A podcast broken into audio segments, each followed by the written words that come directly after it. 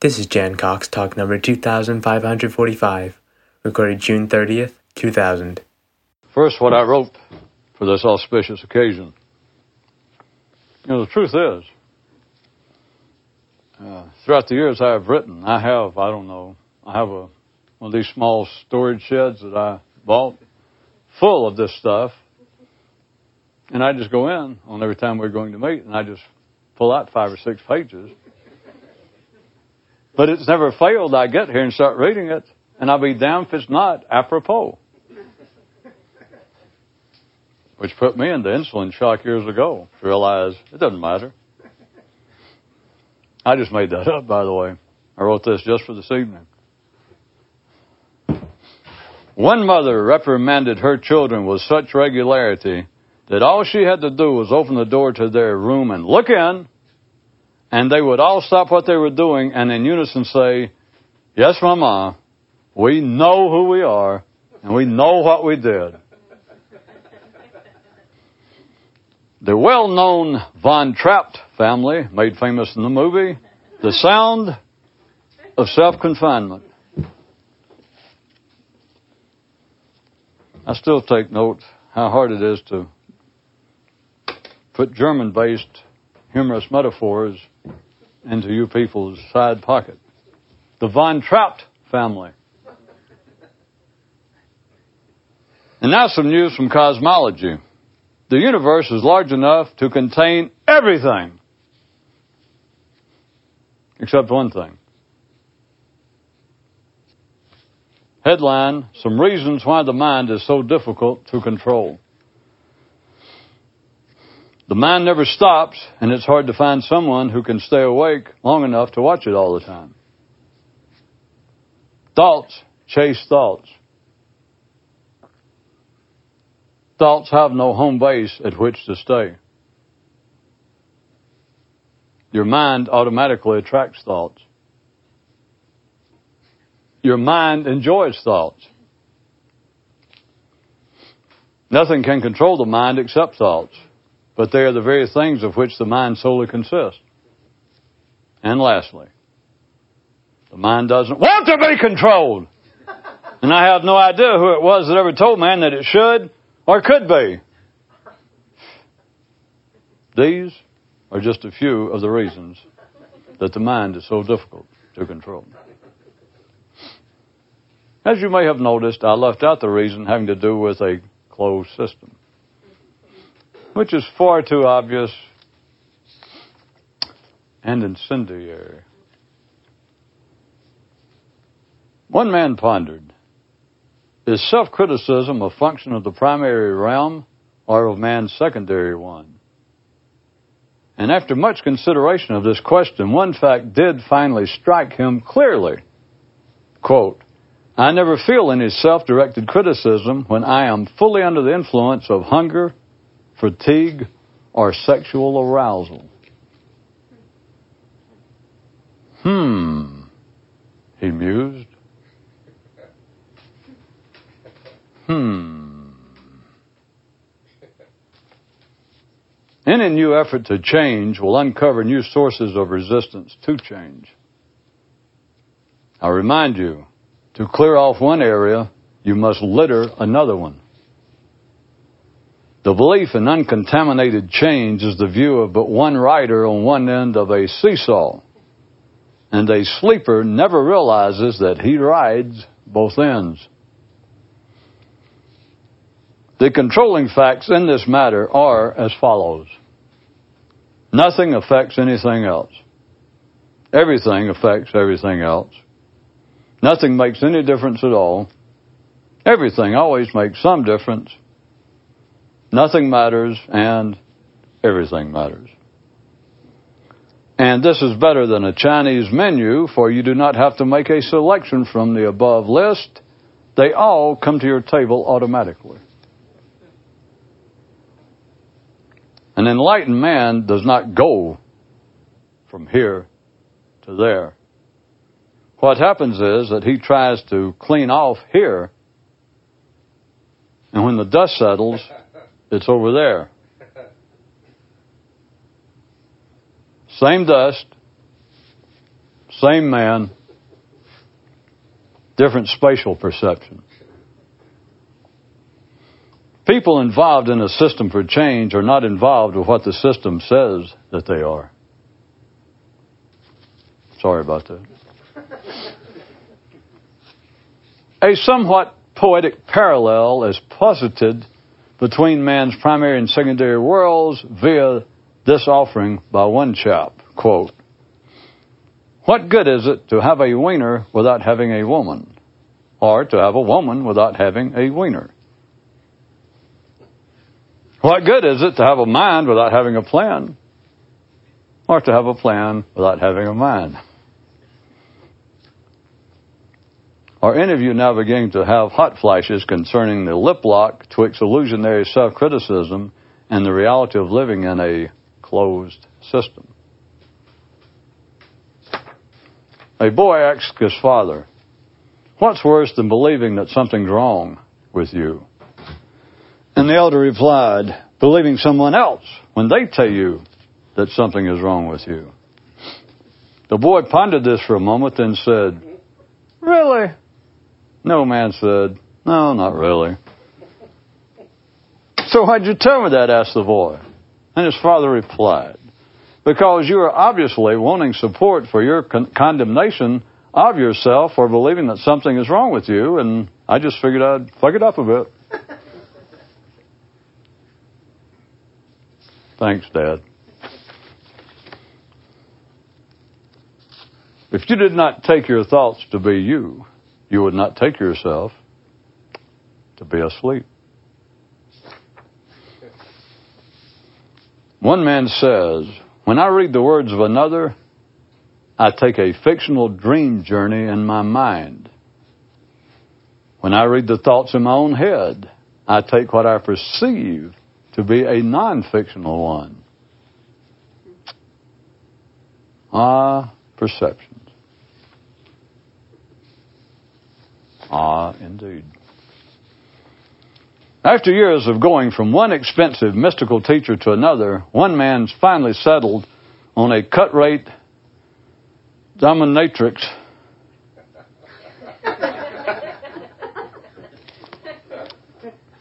Self criticism stripped to the bone, you might say.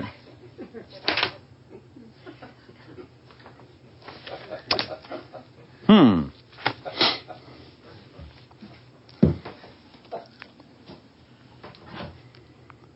And now, a reading from our book of Deep, Deep Thinking. The first philosopher said,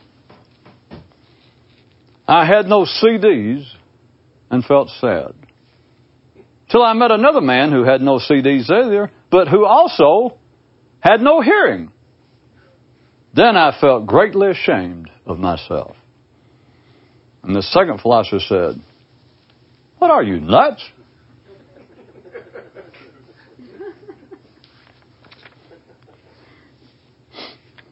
That was from the chapter entitled, The More You Understand About the Bicycle of Self Criticism, the more difficult it is to keep it upright. Abel asked his father, Is there a place in this life for a man who's achieved the enlightenment? To which his father replied, where else could it be but in this life? A boy asked his father, Is there a place in this life for a man who has awakened? And his father replied, Yes, in the same place with the sleeping. After declining repeated requests that he write his biography, one man explained, I'm afraid if I did, that I'd one day read it and believe that that is actually the kind of guy I am.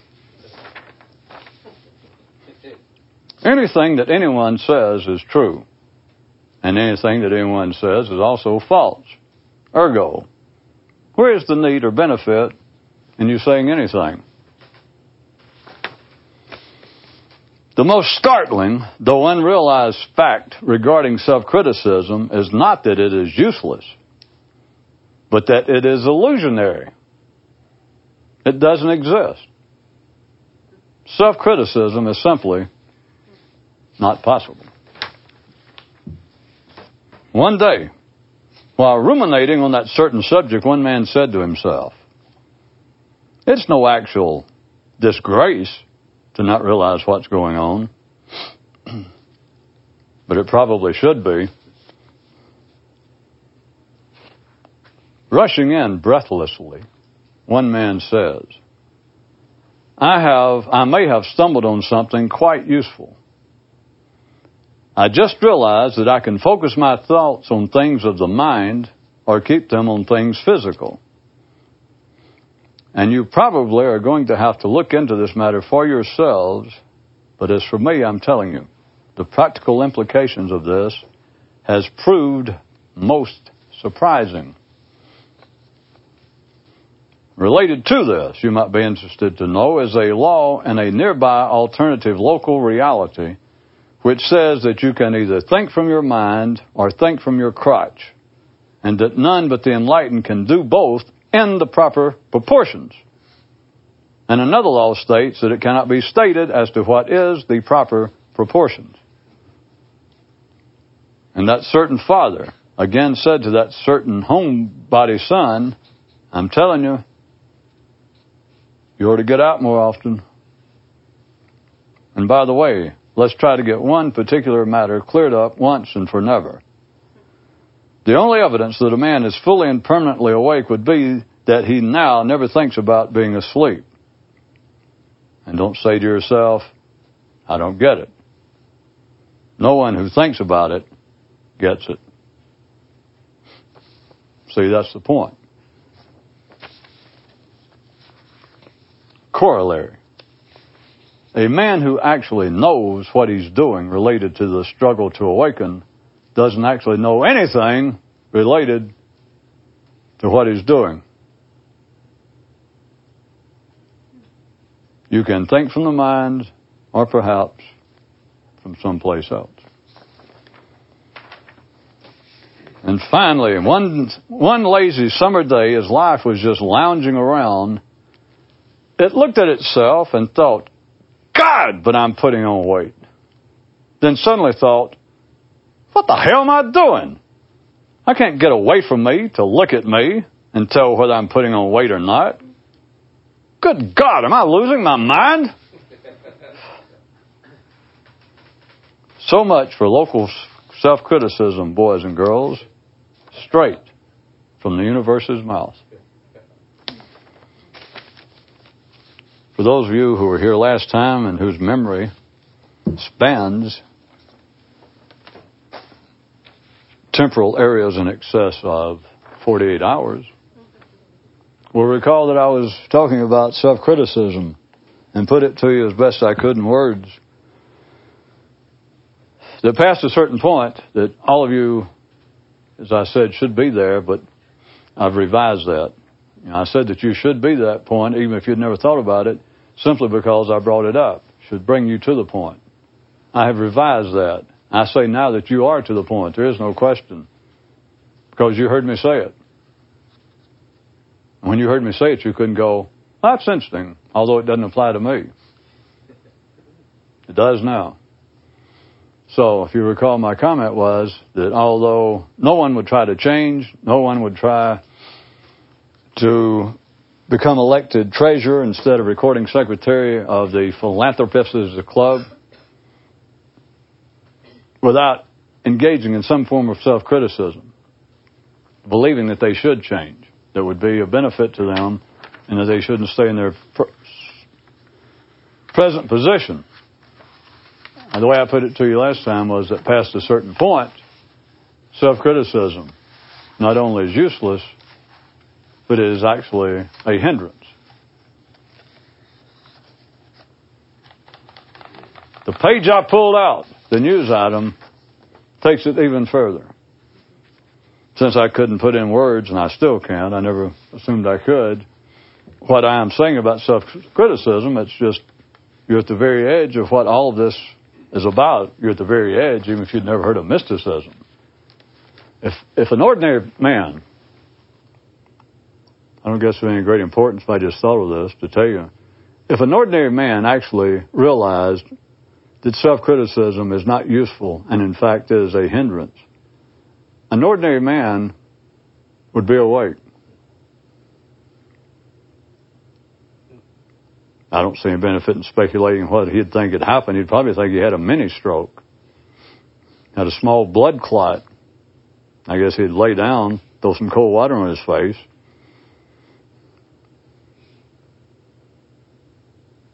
Not only is it not possible to describe it, what I mean by it, you have to be there. You have to be awake to realize it, I guess. But since even that description wasn't adequate, I thought, what the hell? as far as I'm concerned, I will up the stakes, and it might be of some benefit if somebody consider it this way. I got some nerve pulling this out and dwelling. I had some nerve writing this. But I've got double nerve now to pull it out and to wave it around here as though I'm going to expand upon it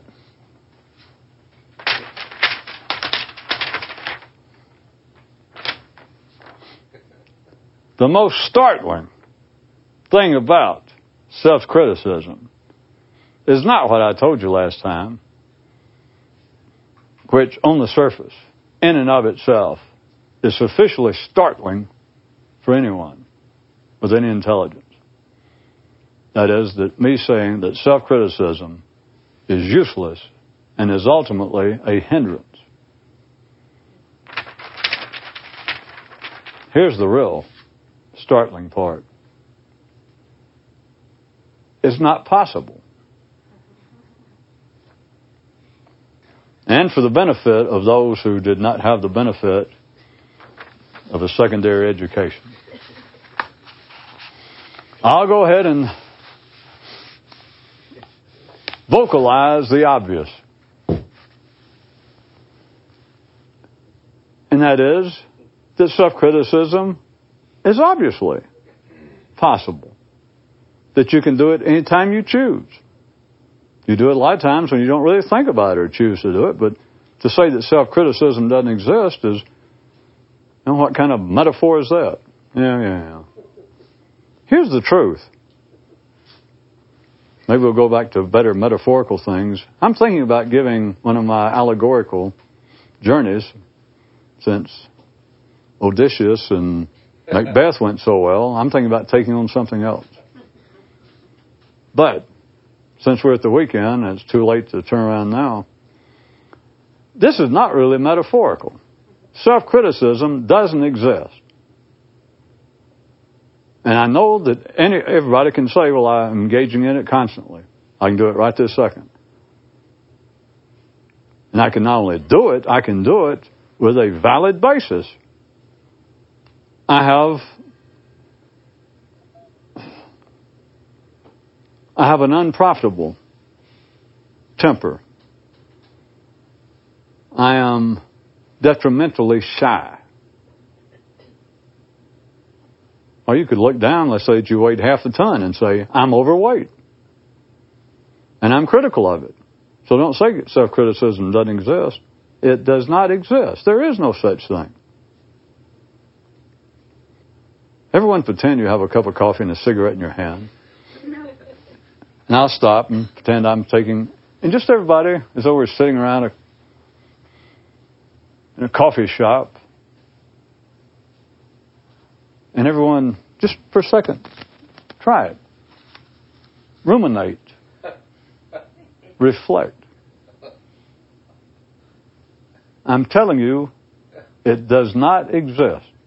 There is no such thing. Take a sip, take a puff, look out the window, take another sip.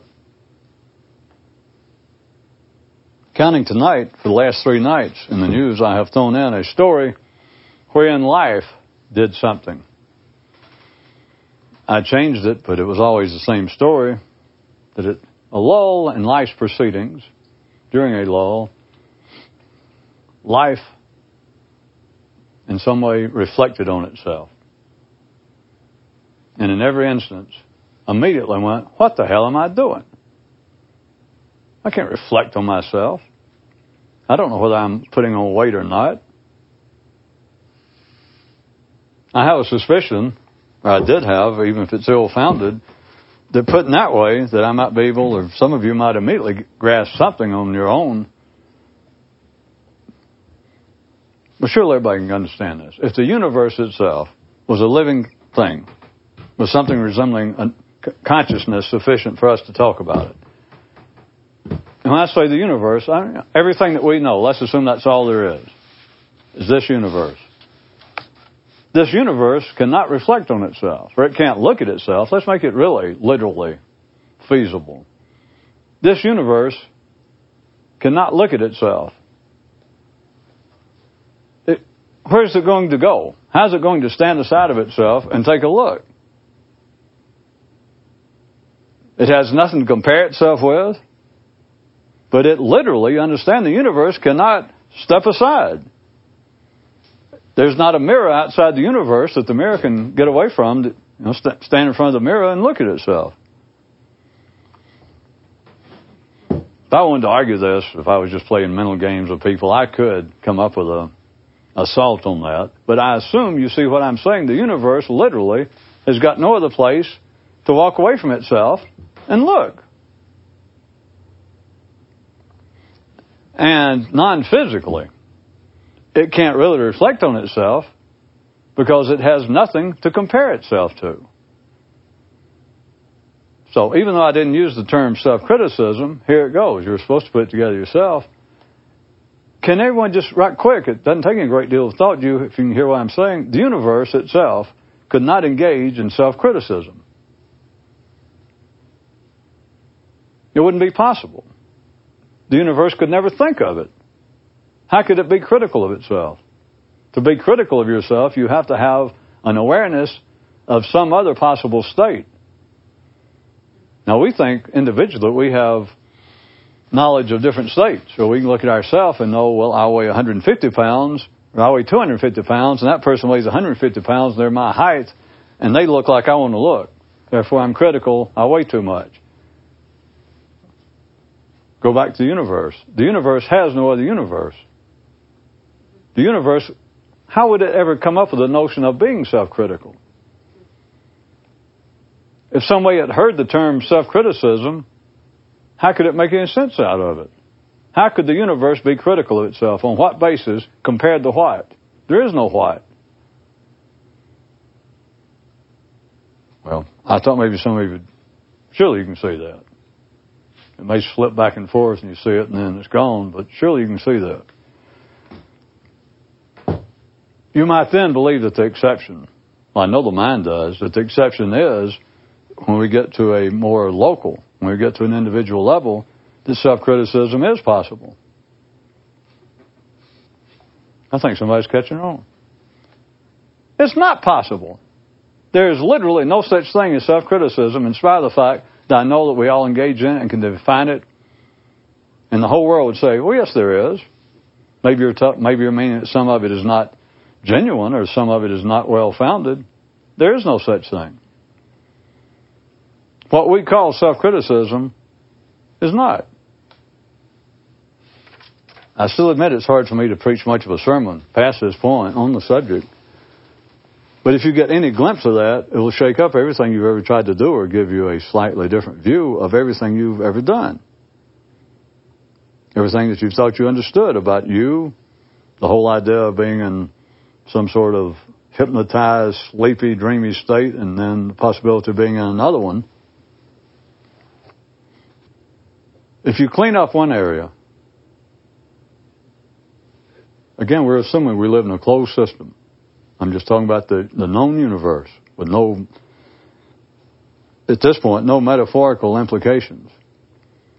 Within a closed system, not inside your damn house, not inside your room, but in this universe, you do understand to clean off one area is not to change anything, it's to rearrange dirt.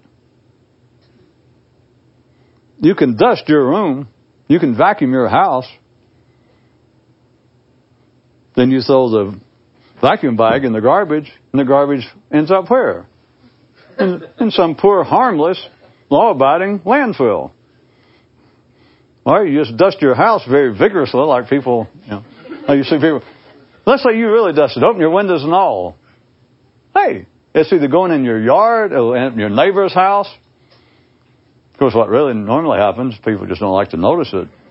You just dust the living room and it goes to the den. You dust the den, it moves in the bedroom. You dust it and it goes in the front bathroom. You dust it and it's back in the living room. And you think, well, that's, is that all the rooms? Yeah. Does anybody understand that I'm talking about the struggle to awaken? I ain't talking about goddamn dusting. And I'm talking about why I started out talking about. Self-criticism is not possible. A closed system is a closed system. It's only sleeping consciousness, which if you ever recall for a while, I tried to call it local consciousness. It sounded, nobody seemed to, well, began to sound a little bit too new agey or for me, but years ago, to me, it's always been a, a very good way of looking at it verbally. That to be asleep, well, to be ordinary, you have local consciousness. You have consciousness of you. You're the center of the universe. That's the way it's supposed to be. There's a sense that there's you, and then there's the rest of life. But it's mainly you, you know, the big deal, and the rest of life, which is, you know, not much of a deal. There's some semi reasonably sizable deals, such as your family maybe, and good friends, but it's mainly you staying up on the mountaintop somewhere. You know, it's you and the rest of these clowns. It's you and the rest of life that there is a division, whereas there is no division. That is local consciousness. That is individual consciousness. It is the normal workings of the mind. It's the only way, as I keep trying to point out, it's the only way that the mind can work. The only way that the mind can do anything efficient, anything worthwhile, is based upon the fact that the possessor of said mind is not the same thing as life. That what's inside of us is not the same thing as, as what's outside of us. Would There'd be no such thing as technology. There would be no attempt, much less success, to manipulate the environment, the world outside of us for want of a better term, it is, under ordinary conditions, it is a necessary impression or a necessary illusion. But how can you be separate from life? How can men believe that? Course, I'm being rhetorical, I know how, but I'm trying to get you to consider the matter because ordinary people who have no interest in matters such as we talk about, if they heard it, ordinary people do not make such distinctions between owls and life, between trees and life. As we all know, we have developed a whole science. People's already been thinking about it, but now we have the whole field of science of ecology. But man, notice the way it's treated. Man, uh, even though they have to include him theoretically. Man is looked at primarily as being a destructive interloper. And that the less he has to do with the ecology, the better off we are. Pretend you got a cup of coffee and a cigarette and look out the window and smile broadly. That was just off to the side. You all do know that that is the general view of ecology in general is that man is mucking up the ecology of this planet. And that literally, the less man has to do with the ecology, the better. Does anybody understand the same thing as asking life, you know, do you realize you're putting on weight? If not, step aside there and look in the mirror. That's the universe. But men do. The human brain, the human mind, perceives humans as being apart from the environment. There's nothing, there's no greater description, sometimes it seems to me, no greater verbal description of what being asleep is than that. That you're apart from life. And it's not some simple mental error. It's not some mistake that's been made. It's not some result of some adverse influence in your upbringing. The mind feels itself apart. It feels itself. You don't think it. You don't plan it. It's never been plotted. You become conscious, as I used to point out to me, that's one of the great uses of the idea of a fall from grace. Or in the Christian Judaic tradition, uh, the expulsion from paradise.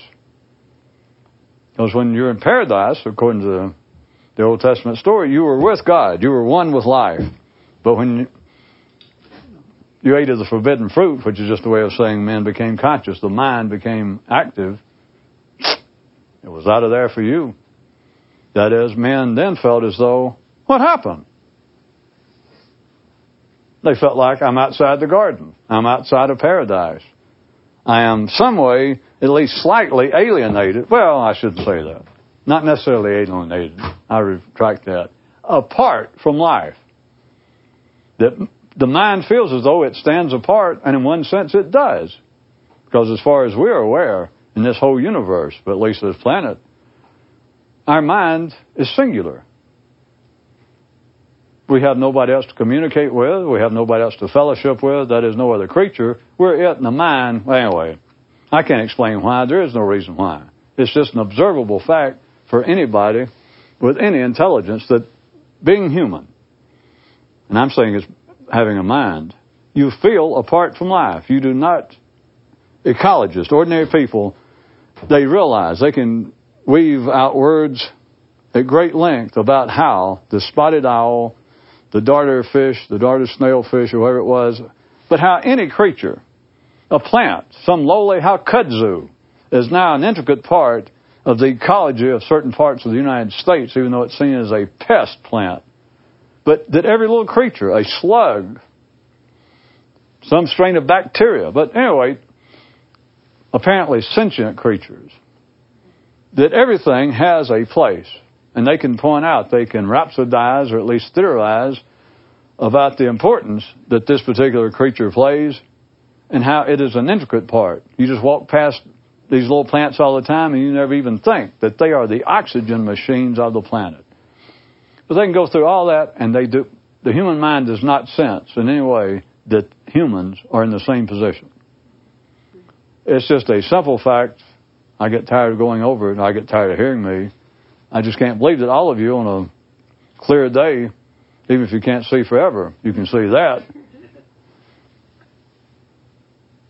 It is only it's not that one thing causes it, but it is only by being in the state where you you feel apart from life that you can experience that you will engage in self-criticism. It doesn't exist. When you do it, you're dealing with something that is illusionary. Let me repeat. Really, I wish you'd. Well, you know, I'm encouraging you to consider it. I didn't bring it up just to talk is to really consider it that I'm saying literally. Take it just as head on as possible. That you know that you have self criticism. And you know that you have it that apparently is more than just well founded in an ordinary sense.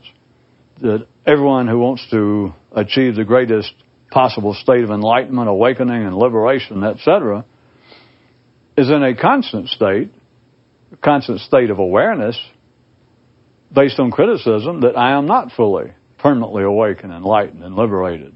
I continue to be drawn back into it. I continue to replay and to retrace missteps I make. Uh, there's just there's some things I know about me, things I have not been able to permanently overcome, that I have not been able to permanently stop. And as long as they're there, as long as I still engage in them, it is that very thing, even if no one else knows it. It is that very thing that is driving me bonkers. So certainly I'm critical of it. I'd do anything almost to stop it. Try and consider. Make it your weekend project. That I say that self criticism is an illusion. And I just went through on your behalf that it's not an illusion that it's very important to people like us, that it's the heart of it. If you're not feeling self criticism of some sort, then that means one of two things. You're either wide awake or you're an idiot. That is, you believe you're wide awake and you just don't notice. You now dream that you're awake and you just stay asleep all the time. But I'm just repeat it to yourself, is my strong suggestion. that self criticism is an illusion. It does not exist. The reality of everything, the reality of what this is, the reality of what life is, is right there in that. It can't be true, and I swear to God, it's true. It's an absolute fact. Self criticism is an illusion. It can't exist. It doesn't exist. It's not possible. It's not possible, even though you do it. It's not possible. So if you're doing something, it's not possible. If you're engaged in something it doesn't exist, even though you're engaged in it, isn't that worthy of some, you know, like, hmm, hmm, hmm. How can, and plus, if you need more to, for your weekend project, plus, how can you be engaged in something that doesn't exist? I tried not to throw that one in, but how is it possible? I made up a story for you. I've been saving it for a long time. I just made it up just now. I've been saving this for the appropriate moment. A man went to see a reputed awakened master. And when he sat down and he says, I don't know one thing. I've heard about this all my life and I never investigate. I've read some about it, but I I want to know from an authority. And he leaned over the desk to the awakened master and says, Am I asleep? the guy said, Yes. He says, Can you tell me how long I've been asleep? He says, Oh, just a couple of seconds.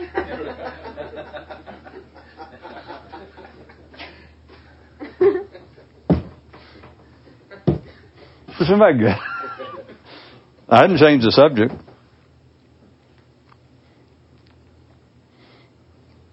I'll try it again. How do you know you're, how does anybody ever know they're asleep?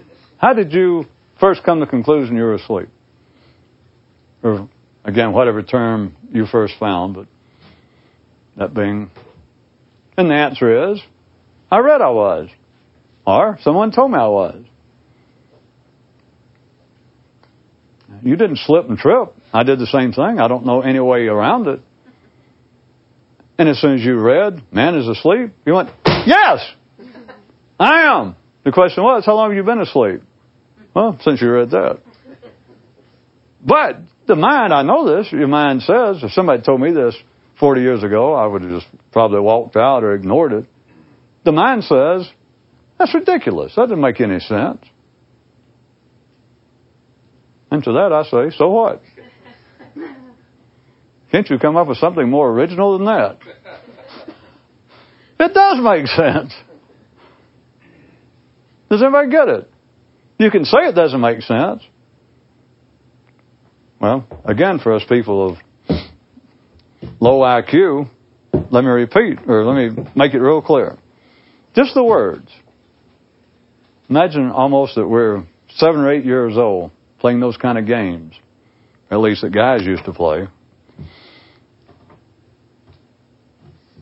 How do you know you're awake? Or how do you know you're asleep? Well, I read I was. And I can say, you weren't asleep until you read, until somebody told you you were asleep, and you went, yeah. Now, literally, that's true. But, but your mind will say, well, I just didn't know the word. I just never heard about being asleep.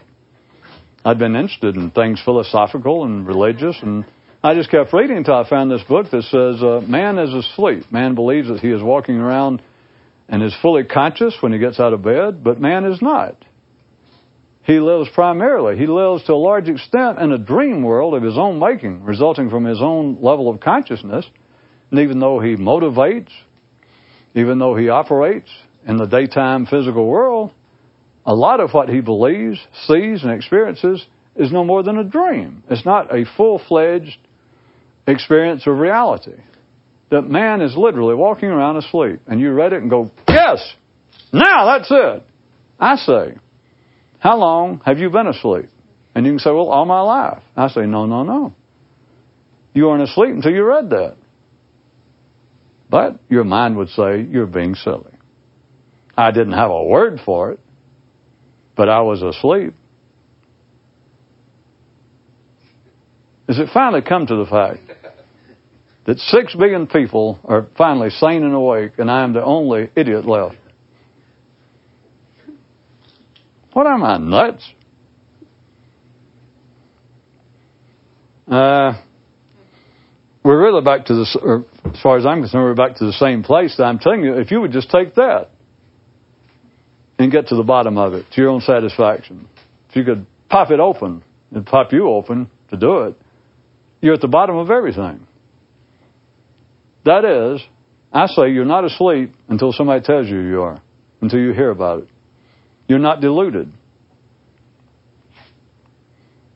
Does everybody get it? Or at least get what I'm saying? The idea, to, uh, how about another version? So we don't just stick with my words, maybe a shift of view verbally. The idea in certain areas that the struggle to do this is to achieve Buddha mind. Then I can say everybody has Buddha mind until you hear about it, and then you don't have it. When you hear that if you struggled, if you live by such and such principles, or if you could achieve the awakening, you would have Buddha mind. Then I can say everybody has Buddha mind until you hear about it, and then you don't have it. You think I want it. So that's the part for thousands of years, there's been people that I give them some credit that understood something, including Buddha, supposedly. When they ask him, oftentimes, how do you achieve Buddha mind, awakened mind? He would say, well, there's nothing to achieve. You already have it. Now, they went that far. But I have read a decent amount, I've been around. And I'm telling you, as far as I know, no one ever said they didn't carry it backwards. They didn't carry it further. Even Buddha didn't. Just when he was asked, how do you achieve enlightenment or how do you achieve Buddha mind? And he said, well, there's nothing to achieve. You already have it. And then I wait for the rest of it, at least to himself. See, if I wrote the story, then I would say that he turned to somebody and muttered, muttered to himself. And when the person said, well, I don't understand it. I, I don't realize if I have it, I don't know it.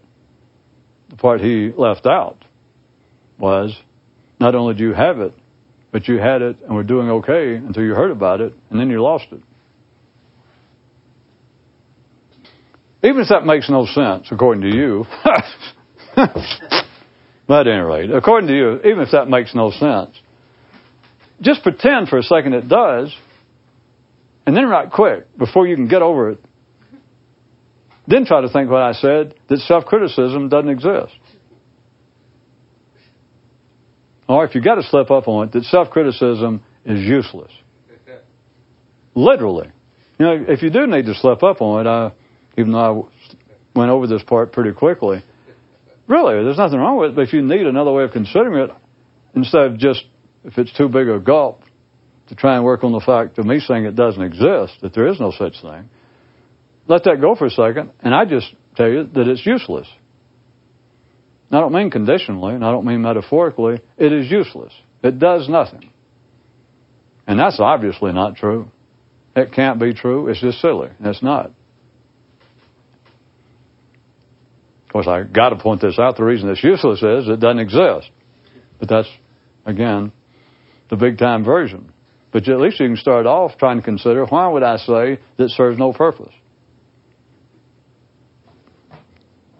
Well, again, I recommend, since I don't guess it's hurt anybody terminally that I know of, is consider the fact I keep all of it saying outright, but consider the fact, reconsider, have you actually changed at all, discounting, factoring in the mechanical flow of aging, but have you actually changed at all through your own effort from trying to awaken? And of course, the answer from everybody's mind is, well, certainly. Hmm. It takes a man pretty well into a dream, if not a full fledged stupor, to say certainly to anything. Certainly. Oh, obviously. Indubitably. How about this? Well, there's no story that I've been holding in reserve. I just made it up. Guy who had been at some school for awakening for a number of years. One day, the head, great and wise, enlightened, awakened Pooh-Bah head sage called him in and says, I understand you had a birthday one year, so my present for you is, after all these years, I'll answer questions for you personally. And the guy said, Well, tell me some things you never told anybody. So the sage said, Okay. Uh, you've been here, my recollection, about 20 years. As far as I know, from observation, you have followed all of our disciplines. You've done all the reading. You've done all of the rituals. You've done all the work required. The guy said, Yes, I've tried to. He says, Well, all right, here's something I never told anybody. This counts you and everybody else here. Uh, all the progress you've made is an illusion. You haven't changed whatsoever since you've been here. And I mean, not just you, but everybody. I just never told anybody else that. You have not changed whatsoever. And I wrote several versions of this story. One is the guy falls down, passes out, foams at the mouth. The other version is he jumps up, screams, bounces off the wall back and forth, starts literally ripping his hair out and screaming and leaping up and down. And he runs off out of sight. Take your choice.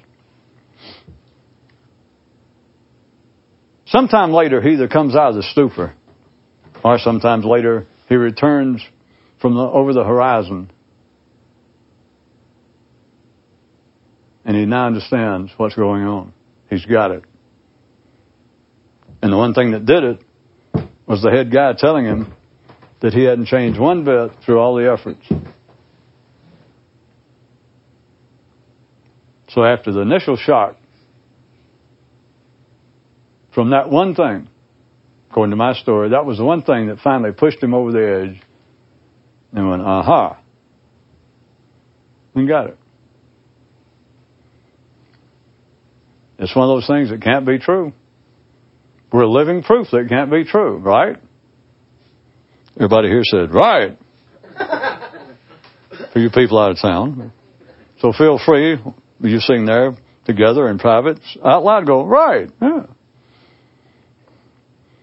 The only thing is, I do not really care for the degree of certainty with which I heard you say, right. We just covered that.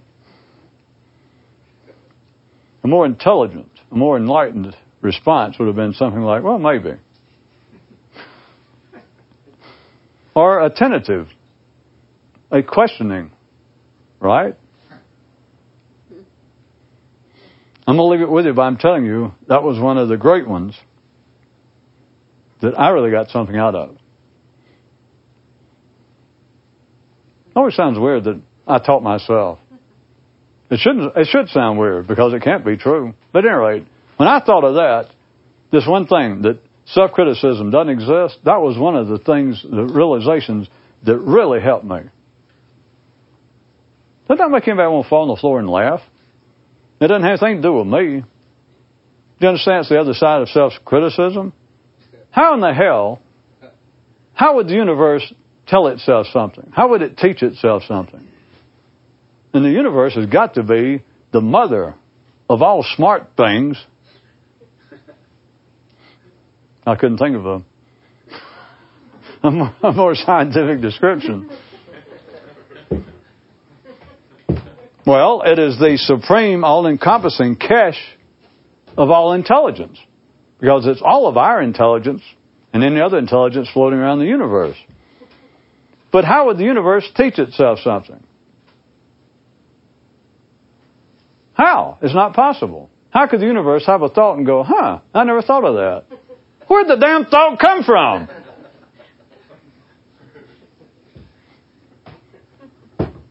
So, see, that's what's funny, even though it seems to be true. I go along with it myself. That I had a thought. One day doing what it is I do in my head all the time, most of my life, thinking about self-criticism at one, and all the various ways I looked at it and things I got, it suddenly hit me that there is no such thing. And it's just clear as hell. It does not exist. And I say that that was one of just one of the great things that I got for myself. Am I crazy? Why would somebody say that? How did I teach me something? How did I come up with something I didn't know? How? I was sitting there trying to think about all, God knows what. But let's say the subject of self-criticism was on my mind, and suddenly I thought it doesn't exist.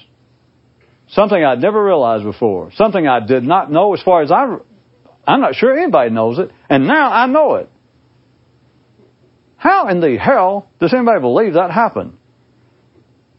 That is, I didn't know it, and then suddenly, some way, even though, in spite of the fact I didn't know it, I suddenly knew it and said it and went, Oh my God, I didn't know that. Well, who the hell just said it?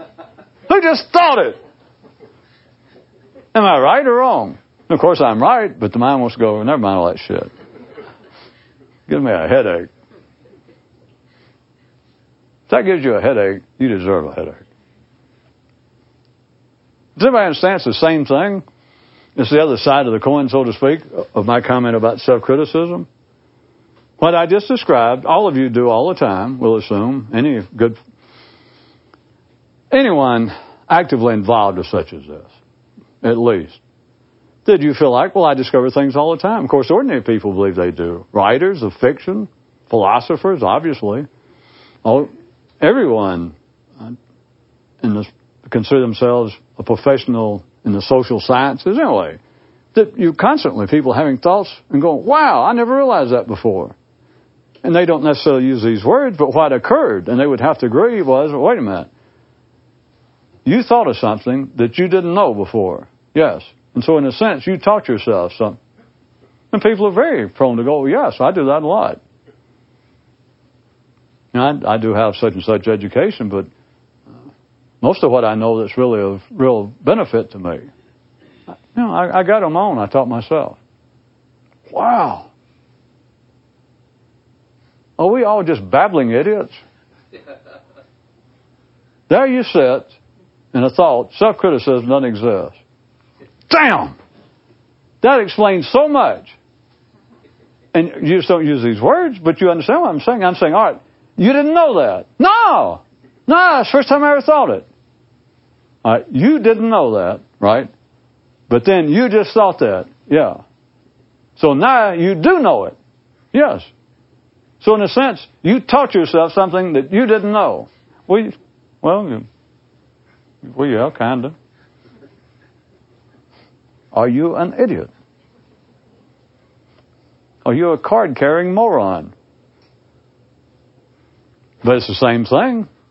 Self criticism is like, well, I used to ask you this every now and then is when you do learn something new. Well, I always thought if I said self, you just on your own, self criticism is by and large a waste of time. I used to think it was profitable, but fuck it.